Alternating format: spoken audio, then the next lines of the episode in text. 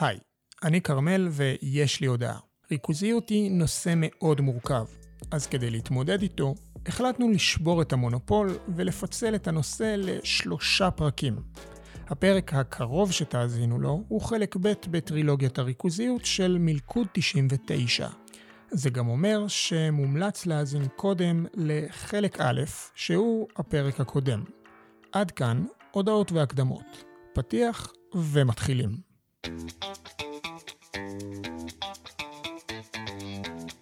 מילקו 99, הון, שלטון ומה שביניהם. לכל מיואשות והמיואשים צריך לתת לכם כוח ומוטיבציה. ועדה שלנו בכנסת עשתה באמת עבודה מדהימה, זה הייתה, היה חוויה מדהימה כי, כי בשבילי אה, זאת הייתה, זה היה הפרויקט המרכזי שלי, איך שנבחרתי לכנסת ב-2013, זה היה הדבר הגדול הראשון שעבדתי עליו ובאמת היינו בהסתערות אדירה, באמת בא מהציבור, מארגונים חברתיים, מעיתונאים מסוימים, והיום אנחנו מתחילות באמת לראות תוצאות. במשחק שלנו, זהו את הכל, אני מאמין שניצחתם, אבל למקרה שלא הצלחתם לזהות, זו שרת התחבורה שלנו, מרב מיכאלי. כמו ראש הממשלה בנט מהפרק הקודם, גם מיכאלי לא נולדה שרה. הרבה לפני כן, בתחילת הקריירה הפוליטית שלה כחברת כנסת, כן? גם היא התעסקה בריכוזיות. למה אני מתעכב על השרה מיכאלי? את האמת, רק כדי להראות לכם שכולם התעסקו בריכוזיות. זה לא משנה אם אתה ח"כ מהשמאל או ח"כית מהימין, יהודי או ערבייה, חרדי או חילונית, כולם התעסקו בריכוזיות. אבל התעסקו זה בזמן עבר. ואותנו מעניינים גם ההווה והעתיד. מה קורה עכשיו ואיך זה ישפיע על המשק הישראלי. אז פגשתי את זוהר אלטמן, עורכת דין ולוביסטית ציבורית, ובעברה הייתה גם בסנגוריה הציבורית ובתנועה לאיכות השלטון. בלובי 99, זוהר מתעסקת ביחסי הון שלטון ועיתון. כשאני אומר עיתון, אני מתכוון תקשורת. זה פשוט חרוז יותר טוב. אהלן זוהר, מה שלומך? טוב, כרמל, מה שלומך? אני בסדר גמור. אנחנו מקליטים בירושלים, איך הייתה הדרך מהבית? ממש מעולה. כן? כן, לא... כיף להיות אצלך, אחלה בית, אחלה שכונה. אוקיי, פרסומת לבית שלי, מעולה. כן. טוב, אני שמח שבאת. ברוכה הבאה. תודה. גם לביתי, גם לפודקאסט, אה, להתארח בעוד פרק. בפרק האחרון שדיברנו, נפגשנו לקשקש קצת על מוזס, אם אני לא טועה, נכון? כן, כן. אה. הון שלטון עיתון, זה קשור אה, בקשר ישיר האמת למה שאנחנו נדבר גם היום. אוקיי, אז באמת הרמת לי להנחתה. אנחנו בפרק הקודם דיברנו עם נילי אבן חן מרווח נקי על כל סוגיית הריכוזיות. עכשיו, עם נילי דיברנו בפרספקטיבה היסטורית של מה קרה ואיזה ועדה ולאן זה הלך, ופחות או יותר הגענו עד לנקודת הזמן הזו שצריך לבחון את אותן החלטות של ועדת הריכוזיות. אז רק כדי ליישר קו, בואי ננסה שנייה להיזכר מה קרה לפני שבע שנים, מה היה אמור לקרות לפני שנה, ומה קורה עכשיו. טוב, אז אה, בעצם לפני שאנחנו אה, נתקדם למה קורה היום, בואו נזכר שנייה במה החוק בדיוק אה, עוסק. החוק מחולק בעצם לשלושה חלקים. חלק אחד מדבר על איך המדינה מקצה את המשאבים שלה, את התשתיות החיוניות שלה, שזה בעצם משאבים ציבוריים ששייכים לכלל הציבור, ואיך המדינה מקצה אותם ככה שהיא לא תגרום לאיזשהו מצב שבו תהיה יותר מדי ריכוזיות כלל משקית. זאת אומרת שגופים מאוד מאוד דומיננטיים לא יקבלו עוד כוח עודף, עוד יכולת להשפיע על קובעי המדיניות, בגלל שהם יחזיקו בעצם בתשתיות חיוניות שהחשיבות שלהן היא לכלל הציבור. למשל, בואו ניקח דוגמה. נמל הוא בעצם שער כניסה מאוד משמעותי לישראל, שמשפיע על המחירים בארץ של כל המצרכים שאנחנו רוכשים כמעט. כלומר, למה? כל מה שמגיע במכולות, בדיוק. ובעצם אחרי זה מגיע לסופרים או לחנויות. נכון, היבואנים רוצים לייבא לארץ מצרכים, סחורות, והכל חייב לעבור, כמעט הכל עובר דרך הנמל, ובעצם מי שמחזיק בנמל יש לו יכולת ממשית להשפיע על יוקר המחיה בארץ. אני מבין שמה שאני חושב, שכאילו נמל זה איזושהי תשתית לאומית, אז זה נמצא בבעלות המדינה, לפי הדברים שלך זה לא בהכרח כאילו המצב. אז המדינה אה, בתהליך אה, היסטורי מתחיל, הפריטה במהלך השנים אה, חלק מהתשתיות החיוניות שלה, והשאלה היא מי הגורמים שיכולים להחזיק באותן תשתיות חיוניות. עכשיו הרעיון בעצם בפרק הזה של חוק הריכוזיות הוא לדאוג שהענקת אותם המשאבים החיוניים לא תוביל למצב של עודף ריכוזיות כלל משקית. מה זה ריכוזיות כלל משקית? זה בעצם היכולת מיקוח והשפעה של הגורמים שמחזיקים באותן תשתיות חיוניות אל מול הרגולטורים. גורמים מאוד מאוד גדולים, אם נחזור לדוגמה של הנמל, אה, נמל יש בו ועד עובדים מאוד מאוד גדול, החשיבות שלו, היכולת בעצם להוריד את השלטר ולהחליט עכשיו אין פה כניסה לארץ של סחורות, המשמעות שלה היא מטורפת. לכל אזרחי המדינה, בטח ליבואנים, אבל לכולנו.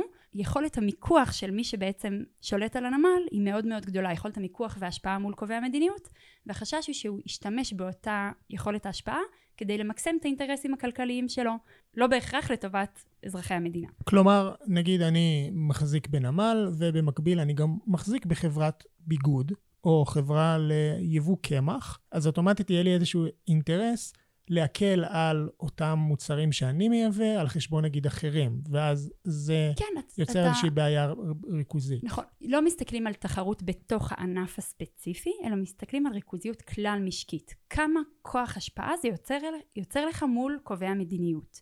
וכוח השפעה שאפשר להשתמש בו בעצם לרעה על חשבון הציבור.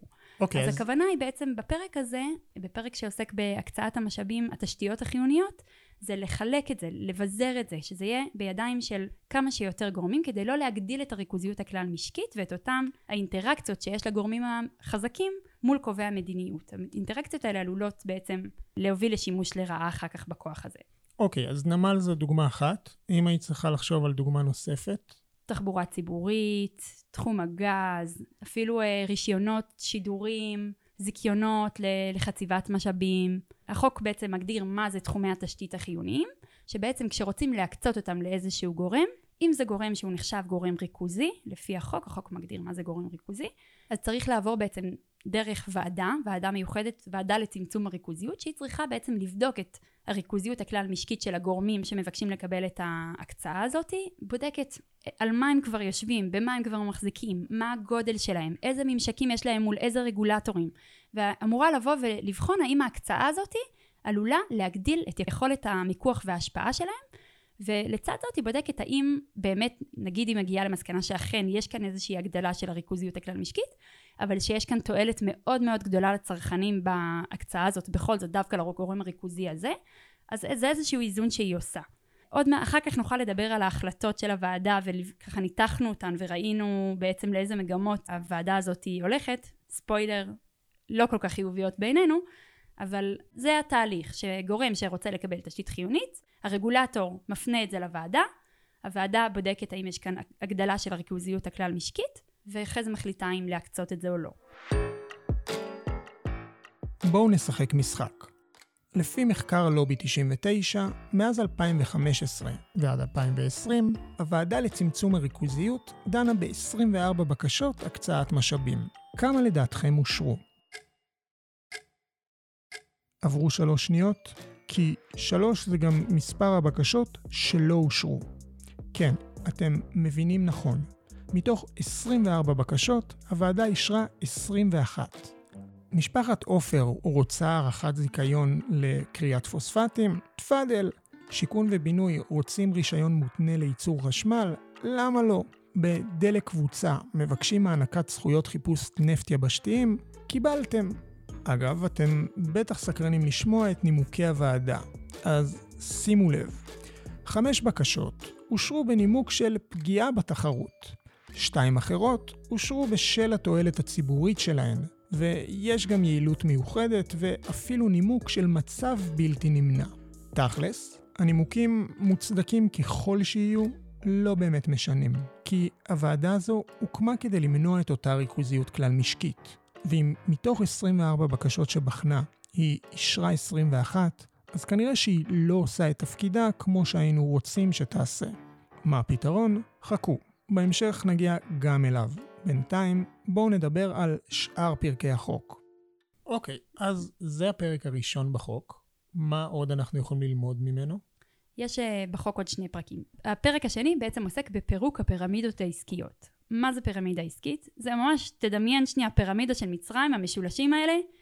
יש את הקודקוד למעלה, יש שכבה קצת יותר רחבה, שכבה קצת יותר רחבה, שכבה קצת יותר רחבה, והקודקוד למעלה בעצם מחזיק בכל השכבות שמתחתיו. הדוגמה הקלאסית היא דנקנר ו-IDB, נכון? נכון, משהו נכון. כזה? פיר- פירמידת IDB זה אחת הפירמידות הגדולות שהייתה בזמנו. אז סתם לדוגמה, במה IDB שלטה בזמנו? IDB החזיקה בשרשור של שכבות בהמון המון חברות. בכל מיני תחומים, בכל תקשורת מיני ופיננסים. ו- ונדל"ן, וכן, ממש תחומים רחבים.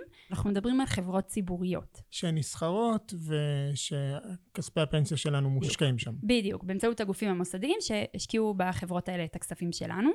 ובעצם החשש הוא שבעל השליטה למעלה בקודקוד, פשוט ינצל את החברות שמתחתיו, ישאב מהם דיבידנדים וישאיר אותן במצב מאוד מאוד בעייתי. הוא כלומר, בעצם באמצעות... והכסף שלה, שאת אומרת מצב בעייתי, אבל הבעייתיות היא הכסף שלנו. נכון, אנחנו שלנו. בסוף יוצאים מופסדים מזה. כלומר, הוא רק הקודקוד שמנהל ונהנה מלמעלה מהדיבידנדים. כן, ומה שמדהים זה שבאמצעות מעט מאוד כסף, הוא שולט בהמון המון כסף. כי הוא השקיע בסוף בחברה למעלה סכום מסוים. בחברת הניהול נקרא לזה. נכון, והחברה הזאת השקיעה בחברה שלמטה 51%, והחברה הזאת שלמטה השקיעה בחברה הנכדה 51%. בסוף, באמצעות הכסף שהוא השקיע למעלה, אז הוא שולט בפועל בסכומים מטורפים. IDB למשל, דנקנר השקיע 150 מיליון בחברה האם, וצמח לעמוד בראש של פירמידה ששולטת על 130 מיליארד שקל. כלומר, וה-130 מיליארד שקל זה לא כסף שלו. זה נכון. כסף שהחברה שלו מנהלת. בדיוק. אבל הוא יכול למשוך למעלה דיבידנדים מתוך אותו סכום מטורף, כלפי מעלה. נכון. לחברה שבכלל לא שווה את זה. נכון, הוא מנצל את השכבות שמתחתיו,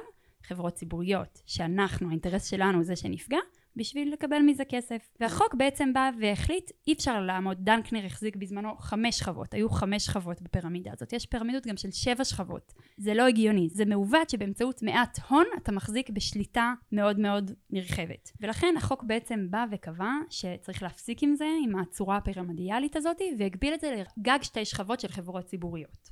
החוק השיג שינוי אדיר, באמת אדיר.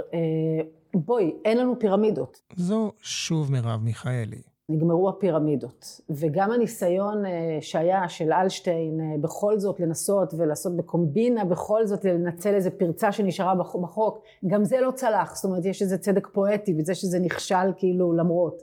את רואה שבאמת נעלמו הפירמידות. אה, יש כן פיזור יותר גדול של הכוח. האם עדיין יש אנשים מאוד מאוד עשירים עם הרבה מאוד כוח?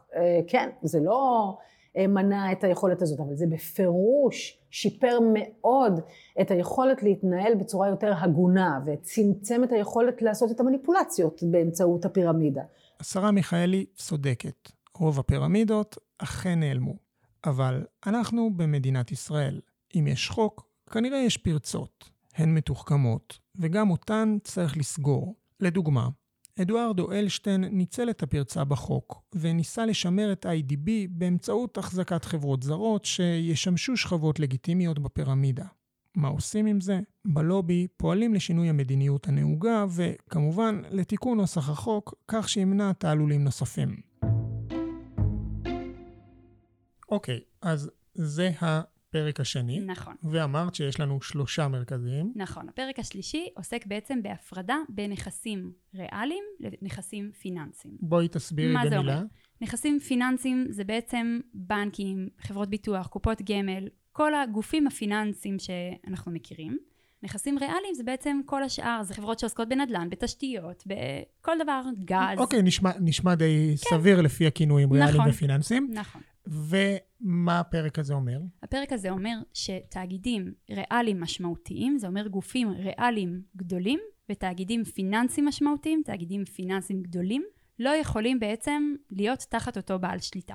בעצם הטייקונים התבקשו לבחור, בואו תבחרו אם אתם רוצים להחזיק בנק גדול, או שאתם רוצים להחזיק חברות נדל"ן ותשתיות וחברות גז. אתם לא יכולים גם וגם. למה? כי בעצם מה שראו זה שאותם בעלי השליטה שמחזיקים גם בזה וגם בזה, יש להם פה כוח מטורף שהם יכולים להשתמש בו בשביל לפגוע בתחרות בתחום הריאלי. אם אתה מחזיק גם בבנק וגם בחברת נדל"ן מטורפת, אתה יכול בעצם לא לספק אשראי לחברות נדל"ן מתחרות. אתה יכול לספק אשראי לחברת הנדל"ן שלך באופן שהוא לא עולה בקנה אחד עם האינטרס של הבנק, אלא עם חברת הנדל"ן שלך. ובעצם מי שנפגע מזה זה שאר בעלי המניות של הבנק והחוסכים. בעצם מנצלים את המשאבים הכלכליים שבידם בשביל להגדיל את האינטרסים הכלכליים שלהם בתחומים הריאליים. והרעיון היה לבוא ולהפריד. יש מי ששולט בבנקים, בחברות ביטוח, יש מי ששולט בתחומים הריאליים, אי אפשר לעשות את זה גם וגם. תגידו יפה שלום, כי הבית עם הקוטג' עובר לסין. איש העסקים יצחק תשובה מוכר את חברת הביטוח הפניקס. צדיק בינו מוכר מניות של פז נפט, הוא מפסיק להיות בעל השליטה בחברה. חברת תנובה, אחד הסמלים המובהקים בחברה הישראלית, נמכרה היום לחברת ברייטפוד. אוקיי, okay, אם אני מבין נכון, אז המצב היום הוא כפי לשון החוק. נכון. זאת אומרת, במקרה הזה... ממש יש הצלחה גדולה. יש הצלחה בהפרדה. גדולה, עדיין יש פרצות. לדוגמה, פרצה אחת ששמנו לב אליה, זה למשל אה, כל מיני פרויקטים משותפים, שופרסל ודיסקונט חוברות יחד בשביל הארנק הדיגיטלי של פייבוקס. למשל ביט גם, זה היה שותפות של שני תאגידים אחד מתחום ריאלי, אחד מתחום פיננסי. חוק כן מאפשר שותפויות מסוימות. כלומר, לא החזקה נכון. אחת, אבל אין בעיה. נכון, לא שליטה, אלא דרך כל מיני uh, שותפויות וכל מיני דרכים שכן בכל זאת מאפשרות לטעמנו לעקוף את הטעמים שבבסיס החוק, ובאמת uh, זה משהו שאנחנו מטפלים בו. בשונה ממה שנדמה לאנשים מסוימים או שנוח להם להציג את זה ככה, כלכלה היא לא פורס מז'ור, זה לא מזג אוויר ולא תורה מסיני. כלכלה היא מעשה ידי אדם והיא מעוצבת על ידי חוקים. כמו שהיא אה, נוצרה כאן בשנים האחרונות על ידי מכירה לא מבוקרת של נכסי מדינה ונכסי ציבור למעטים חזקים, חזקים מדי, כמו שהחקיקה בעקבות ועדת ברודט עצרה לפני בעלי השליטה ולא הגבילה אותם ועשתה אותם חזקים מדי, כמו החקיקה בעקבות ועדת בכר שפירקה חלק מכוחם של הבנקים אבל לא מנעה את מכירת קרנות הנאמנות והפנסיה לגופים ריאליים. גם החוק הזה לצערי לא הולך עד הסוף, אבל הוא עושה צעד גדול וחשוב, צעד מעשי משמעותי לצמצום הריכוזיות, ולא פחות חשוב, צעד הצהרתי להבהיר שמדינת ישראל, שהיא מדינה קטנה וההשפעה של הריכוזיות בה דרמטית, להבהיר שהחשיבות של החוק הזה היא שהוא יפרק במידת האפשר ריכוזיות מכל הסוגים. ויאפשר חלוקה של כוח, של כסף, של בעלות. זה דבר הכרחי לחברה יותר בריאה. זה דבר הכרחי לדמוקרטיה. החוק הזה מתחיל להחזיר את הכוח לציבור ולדמוקרטיה. לא מסיים, אבל בהחלט מתחיל. אוקיי, okay, אז זה לשון החוק. למה אנחנו מתכנסים עכשיו בכלל? בעצם החוק נחקק ב-2013 וקבע שאחרי שש שנים כל הפרקים צריכים להיות מיושמים באופן מלא. הפירמידות צריכות להיות רק בשתי שכבות, הנכסים הריאליים והפיננסיים צריכים להיות מופרדים לגמרי. הוא נתן טווח התארגנות לחברות, זה בכל זאת היה תשמע, אתה מחזיק בפירמידה שכוללת גם את זה וגם את זה וגם את זה, וזה כן, כן זה לא צריך... לא ביום אחד. זמן אז... התארגנות, היה המון דינמיקה גם סביב מהו הזמן ההתארגנות הראוי. אז שבע שנות חסד. בסופו של דבר, שש, שש שנים נתנו להם. אוקיי, אז 2013 היה מזמן, זה אומר שכבר ב-2019 היו צריכים לסיים את כל תהליך ההתארגנות, ומן הסתם לבחון את זה. אנחנו ב-2021.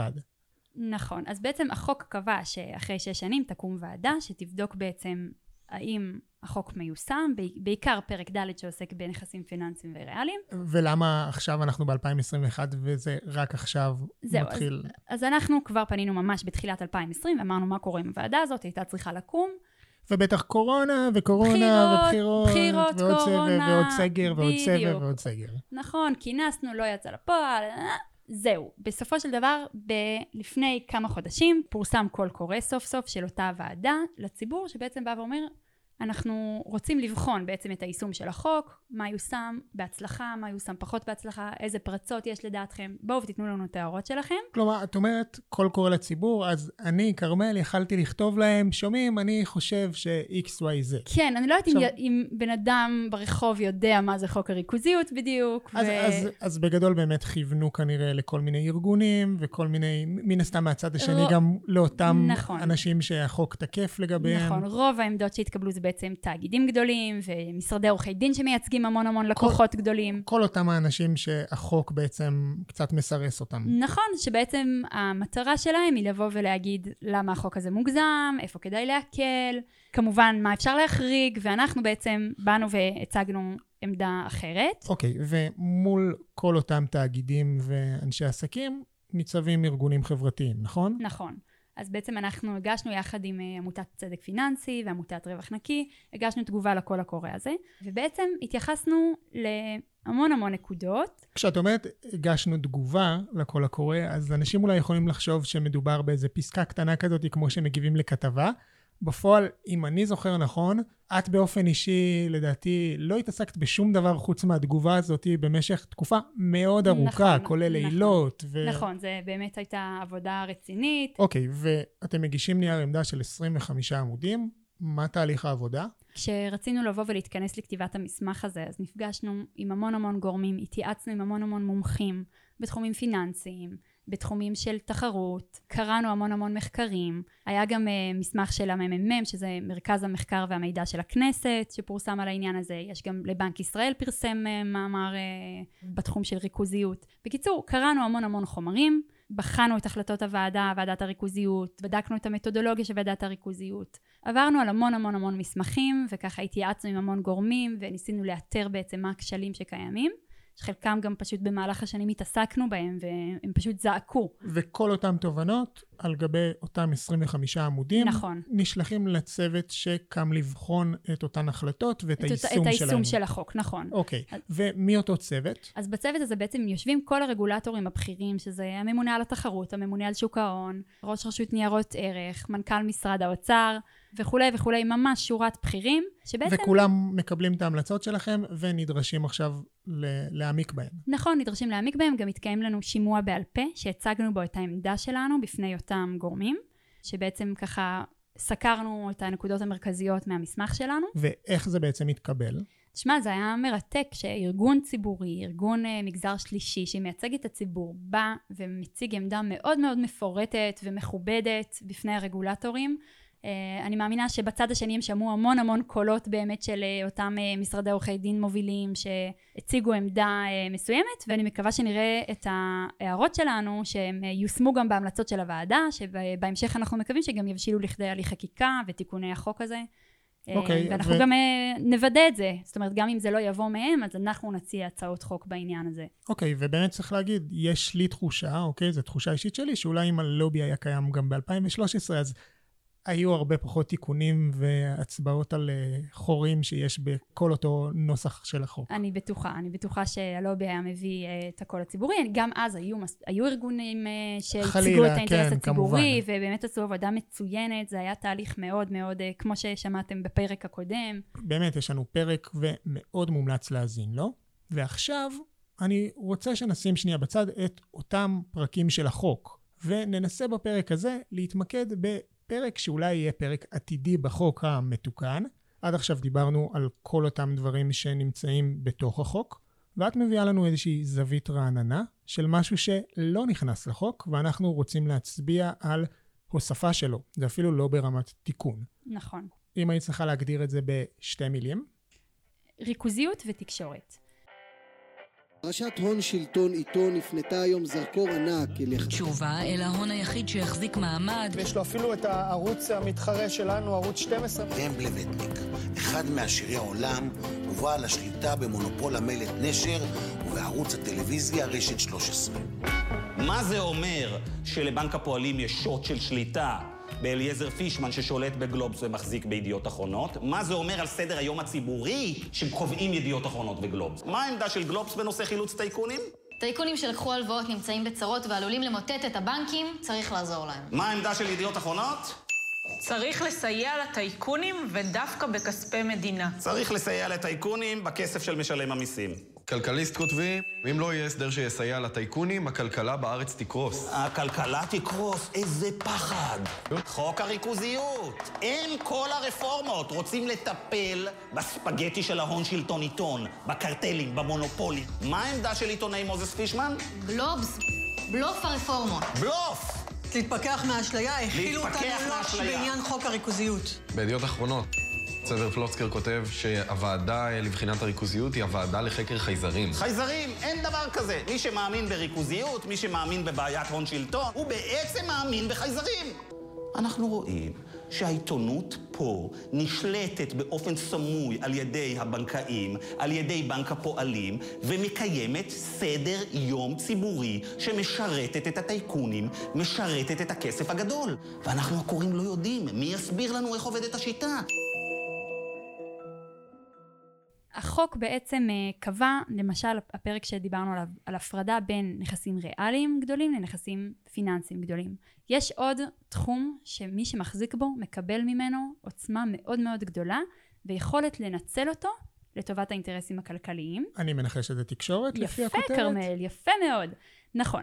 איך זה בא לידי ביטוי? דמיינו טייקון שמחזיק באיזשהו נכס משמעותי, יש לו אה, אינטרסים כלכליים משמעותיים באיזשהו תחום, לא משנה איזה. אמ, זה יכול להיות גז, תשתיות, נדל"ן, לא משנה איזה, שגם מחזיק במקביל שליטה בכלי תקשורת. זה יכול להיות כל כלי התקשורת. עיתון, תחנת רדיו, ערוץ מסחרי, אתר כבלים, אינטרנט, הכל. הכל, אתר אינטרנט, כל תחום שהוא. אותו בעצם כלי תקשורת יכול להיות מנוצל על ידי אותו הטייקון לטובת האינטרסים הכלכליים שלו, באופן שכמובן פוגע גם בציבור וזה יכול להיות uh, הטיית סיקור מודעת או שלא מודעת. תחשוב על אותו עיתונאי בקצה שבעצם יודע מהם האינטרסים הכלכליים של בעל השליטה שלו. האם הוא יסקר את uh, למשל גז, האם הוא יסקר את נושא הגז באופן אובייקטיבי, באופן נטול פניות או שבאמת הוא כל הזמן יהיה לו איזה נורת אזהרה רגע רגע בעל השליטה בכלי התקשורת שאני עובד בו זה האינטרס שלו. נושא הגז זה דוגמה קלאסית, כי אם נשאל פה את רוב המאזינים שלנו, כנראה שאם הם מאזינים לנו, אז הם מכירים את עולם הגז. אבל אם אני אשאל את רוב האנשים שאני אלך מולם ברחוב, הם לא ידעו להגיד לי מה זה בכלל גז ויחשבו שאני מדבר על הגז במטבח. וזה איזשהו תהליך מאוד עמוק ומאוד ארוך ומאוד מושקע של החברות שמשקיעות בגז להשקיע גם בכלי התקשורת הישראלים ובעצם למנוע את אותו סיקור. נכון, אנחנו... אנחנו לא אומרים עכשיו ולא מצביעים על אף אחד באופן ספציפי, אבל עובדתית הנושא הזה לא מדובר בתקשורת הישראלית. נכון, וחוץ מתחום הגז יש תחומים רבים ונוספים שבעצם הקשר הזה בין הטייקונים לבין כלי התקשורת הוא מאוד מאוד בעייתי. האזרח שיושב בקצה לא יכול לדעת האם חדשות שהוא צורך הן חדשות אובייקטיביות, או שהן בעצם תואמות את האינטרס של בעל השליטה באותו כלי תקשורת. אוקיי, okay, מלבד הדוגמה של הגז שנגענו בה, בואי תתני לנו אולי דוגמה נוספת. בואו נזכור היום מי הם הטייקונים שמחזיקים בכלי התקשורת שלנו. למשל ערוץ 12. בעל השליטה בערוץ 12 זה משפחת ורטיים, שמחזיקה גם בקוקה קולה. בנוסף, יש שם גם אה, מניות ליצחק תשובה, דרך הבת שלו גל נאור. יש אה, ערוץ 13, מי שמחזיק בו, בעל השליטה בו זה לן בלווטניק, שיש לו גם את חברת המלט הגדולה נשר, שהייתה מונופול עד לא מזמן. עד לא מזמן בנקים החזיקו בכלי תקשורת, למשל בנק הפועלים ובנק דיסקונט, היו להם מניות בידיעות אחרונות. בואי נתעכב על הדוגמה הזאת שנייה, יש לי תחושה שזה קשור למה שאנחנו מדברים עליו. אתה צודק, אתה צודק ממש. בעצם אה, מה שקרה זה שאליעזר פישמן, שהיה טייקון מאוד מאוד גדול, ובעצם החזיק במניות של ידיעות אחרונות, היה צריך הלוואה על מנת לרכוש את אותן המניות. כלומר, אבל אנחנו מדברים פישמן כמו שהיום תשובה וורטיים. נכון. טייקון שרוכש גוף תקשורת נכון. כדי להשפיע על הדברים שלו. נכון מאוד, ובעצם בשביל לקנות את אותן המניות, הוא שעבד אותן לטובת קבלת הלוואה מהבנק. זאת אומרת, ברגע שהוא פשט את הרגל, מה שקרה זה שאותן המניות שהיו משועבדות לבנק, עברו בפועל אל הבנק, והבנק החזיק בהם באמצעות כונס נכסים. אוקיי, okay, לא ניכנס לסיפור נכון. הזה. מי שמעניין אותו, בפרק 6 זוהר מתארחת ומספרת את זה בצורה מאוד מעניינת, אבל לענייננו, המניות עוברות לבנק. ובעצם, הנה, יש לנו פה בנק שמחזיק בעיתון. כלומר, גוף פיננסי מחזיק בגוף ריאלי. כן, ובעיקר עצם זה שיש כאן החזקות צולבות בין אינטרסים. זה מה שמעניין אותנו. בסוף יש כאן אינטרסים כלכליים מסוימים שפוגשים בעצם את התקשורת וכשהתקשורת היא בעצם הופכת להיות במה ליחסי ציבור ולהעצמת האינטרסים הכלכליים של בעל השליטה זה הבעיה שזה בעצם אה, עיוות של התפקיד שיש לתקשורת בעולם. אם שנייה נשים בצד את המשפט האחרון שלך, אני אבוא ואגיד לך, זוהר, בפרק 6 גילינו שבנק הפועלים נאלץ למכור את המניות שלו והבעיה נפתרה. אז למה עכשיו אנחנו מדברים עליה? נכון, שם באמת במסגרת של אה, פשיטת רגל, אז בסופו של דבר הוא היה צריך למכור את המניות האלה. וזה הגיע לבית משפט. וזה הגיע לבית משפט, אבל בכל אופן לקח ארבע שנים. במשך ארבע שנים בנק הפועלים החזיק בפועל מניות ממש ממש משמעותיות בעיתון. כמובן שמערכת היחסים הזאת בין אה, ידיעות אחרונות לבין בנק הפועלים היא מסובכת והיא גם נמשכת עד היום וזה... אבל את, ה, את הקשר הזה שבין האינטרסים הכלכליים לבין התקשורת חייבים לנתק. וזה בעצם מה שאנחנו הצענו. הצענו לבוא ולהגדיר שהגופים הגדולים במשק, בין אם הם פיננסיים, בין אם הם ריאליים, כל המונופולים והגופים הריכוזיים לא יוכלו להחזיק מניות בכלי תקשורת. כשאת אומרת את זה, את מתכוונת גם לבנק פועלים וגם ליצחק תשובה? כן. או... כן, אנחנו חושבים שלא ייתכן שמי שיתווך לנו את המציאות ובעצם ישפיע על דעת הקהל, זה בעצם אותם גורמים שיש להם אינטרס בזה. זה בעצם אותם גורמים שיש להם אינטרס כלכלי בזה, ושמשתמשים בתקשורת על מנת להעצים את האינטרסים שלהם גם באמצעות השפעה על דעת הקהל, וגם באמצעות השפעה על הרגולטורים. הרי כלי תקשורת זה במה, במה של פוליטיקאים ושל קובעי מדיניות, לבוא ולהשמיע את עמדותיהם, ולבוא ולהשפיע על דעת הקהל, וכשזה פוגש את האינטרסים הכלכליים של בעלי השליטה, כאן יש איזושהי בעיה. וגם כלי התקשורת הוא בעצם מנוף לחץ על אותם קובעי המדיניות. ברגע שאתה רוצה להשפיע על רגולטור שישנה את המדיניות שלו, אתה יכול להפעיל עליו מסע לחצים מטורף באמצעות התקשורת. וזה בדיוק הקשר שצריך לנתק. ואני אשאל אותך בנאיביות, מה את רוצה שיעשו גופי התקשורת אחרי שתוציאי מהם את כל הכסף? אנחנו מדינה שופעת בשידור ציבורי, יש לנו תאגיד שידור ויש לנו שידור ציבורי אזרחי וצבאי, אבל בסוף גופים מסחריים צריכים להתקלקל ממשהו. ואת אומרת, לא אנשים עשירים שהם מונופולים, ולא גופים פיננסיים, אז מה, את ואני נשקיע בעיתון? קודם כל זה יהיה מדהים, תחשוב איזה יופי, יש היום המון המון גופים עצמאיים, גופי תקשורת עצמאיים שקמים, נתמכים באמצעות ההמון אה, ועושים שידור אה, מאוד מאוד מרשים ומקצועי. ואנחנו באמת אבל... מפרגנים, אבל לצורך העניין אנחנו מדברים על ה, מה שנקרא כלי התקשורת המסורתיים. אז תראה, יש מגוון מודלים, אי אפשר לבוא ולהגיד מה המודל הנכון, כל מודל הוא מורכב ויש בו מורכבויות. אה, אנחנו חושבים שבכל אופן לא צריך לקבל את המצב שקיים היום בגלל הקשיים שעלולים להיות. אנחנו לא נאיבים, זה מאוד מאוד קשה. אבל אנחנו מעדיפים מעט כלי תקשורת אבל שיהיו עצמאיים וביקורתיים ויתווכו לנו את האמת כמו שהיא, מאשר המון כלי תקשורת שכל אחד כל מה שהוא עושה זה לייצג את האינטרסים של בעל השליטה בו. הסוגיה הזאת של אה, מודל חלופי היא לא פשוטה בכלל, יש בה הרבה מורכבויות, זה גם uh, תופעה שמתמודדים איתה בכל העולם, זאת אומרת, יש כאן קושי ממשי.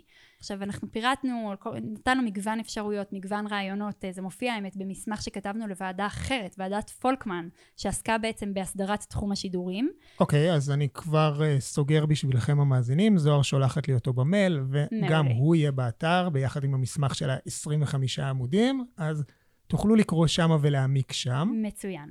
ובאמת אין תשובת קסם, יש הרבה מודלים וכולם מורכבים ובכל העולם מתמודדים עם סוגיות האלה. זה מאוד בעייתי, אבל אנחנו חושבים שהעדויות אפילו שאנחנו נחשפים אליהן בשנה האחרונה, שבעצם מפרטים את הקשרים האלה שיש בין הטייקונים לבין התקשורת. אנחנו מדברים על תיק 4000? כן, עכשיו תיק 4000 אבל למשל. יש עוד הרבה מאוד דוגמאות. זה קיים בטוח בעוד מקומות, לא על הכל אנחנו יודעים. הערבוב אינטרסים הזה, שבעצם כלי התקשורת מנוצלים לטובת אינטרסים כלכליים. כלומר, אפילו הציטוט של אלוביץ', שבא ואומר, וואלה זה גרם ובזק זה טון או חצי טון, אל תתפסו אותי במילה, מדגים כמה כלי התקשורת הוא כלי שרת בידי אותו עולם פיננסי. כשמסתכלים על זה בהיבט של ריכוזיות, שזה בעצם מה שהחוק הזה עושה, אז חייבים לנתק את הקשרים האלה. כמו שמנתקים את הקשרים בין פיננסים לבין ריאליים.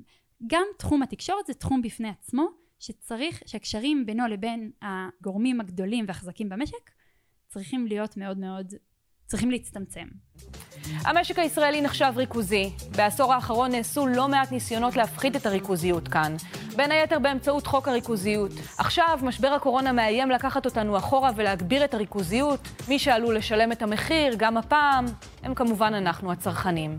טוב, אז עם כל הדוגמאות האלה, מה קורה הלאה? מה השלב הבא? אז בעצם הוועדה עכשיו אה, מנהלת דיונים, אמורה לפרסם באיזשהו שלב המלצות ביניים.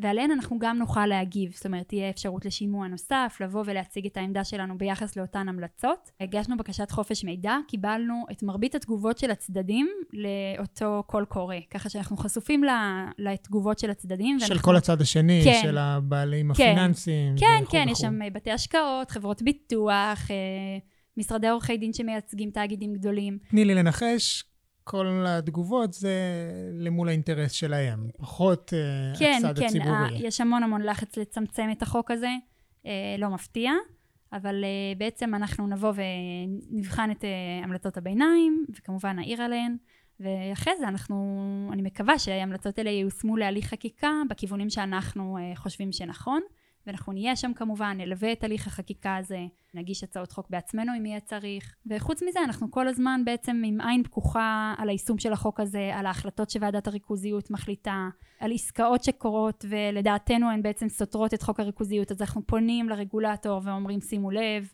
אה, ואנחנו ממשיכים בעצם אה, לפקח על היישום של החוק הזה. ולוודא שבעצם האינטרס הציבורי ממשיך להיות מיוצג פה. אוקיי, נראה לי שעם הדברים האלה אנחנו נסיים. תודה רבה, זוהר. תודה, כרמל. אז יש לנו חוק, ושבע השנים שעברו מאז נכנס לספר החוקים, לימדו אותנו שחלקו מיושם, אפילו בהצלחה יתרה, אבל גם שיש לנו עוד לאן לשאוף. המסמך שצוות הלובי כתב והגיש כמענה לקול הקורא הוא לא סתם מסמך, אלא ממש סדרת המלצות לתיקון סעיפים והוספה של כאלו חדשים. כל העבודה שלהם מתאפשרת בזכות תמיכת חברות וחברי הלובי, ואם אתם עדיין לא כאלו, זה הזמן להצטרף. ועכשיו נאמר שלום ונסיים את הפרק השני בטרילוגיית הריכוזיות שלנו. בפרק הבא והאחרון בסדרה נבין מה הקשר בין ריכוזיות והפנסיה שלנו. כן, גם אותי המילה פנסיה מפחידה, אל תדאגו, אני מבטיח שזה פשוט יותר ממה שנדמה לנו. בינתיים, אני מזמין אתכם לשאול אותנו שאלות במייל או בקבוצת המאזינים בפייסבוק, ואפשר גם בטוויטר, זוהר ואני שם, ונשמח לדבר איתכם. אם נהניתם להאזין, אז דרגו אותנו באפל ועקבו אחרינו בספוטיפיי, וכמובן, כהרגלכם, ספרו לחברים, משפחה ואנשים ריכוזיים, אני בטוח שיש כאלה. מילקו 99, הון, שלטון ומה שביניהם.